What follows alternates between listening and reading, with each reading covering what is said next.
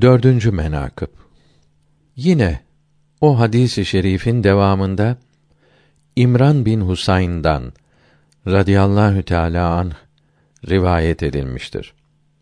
Resulullah sallallahu teala aleyhi ve sellem hazretleri buyurdular ki: Ümmetimin üstünleri benim zamanımda bulunanlardır. Yani eshabımdır. Sonra o kimselerdir ki eshabımı takip eder.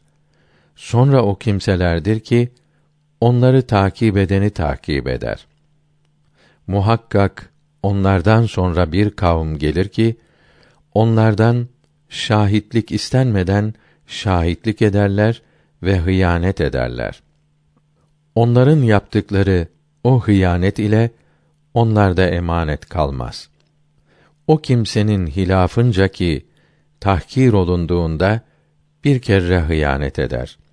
O hıyanet etmiş olur. Ama onunla emanetten çıkmaz. Bazı hallerde sözünde durmazlar. Onlarda semizlik zahir olur. Şişman olurlar. Bir rivayette istenmeden yemin edenler buyurulmuştur. Türpüşti rahimehullah demiştir ki bir kere gaflet ile hıyanet edenden güven kalkmaz. Devamlı hıyanet yapanda emniyet kalmaz. Ona güvenilmez.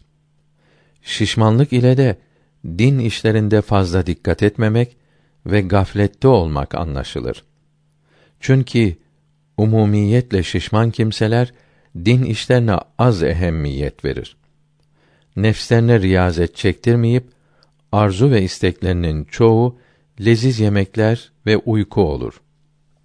Bu hadisi şerifler sahih hadislerdendir.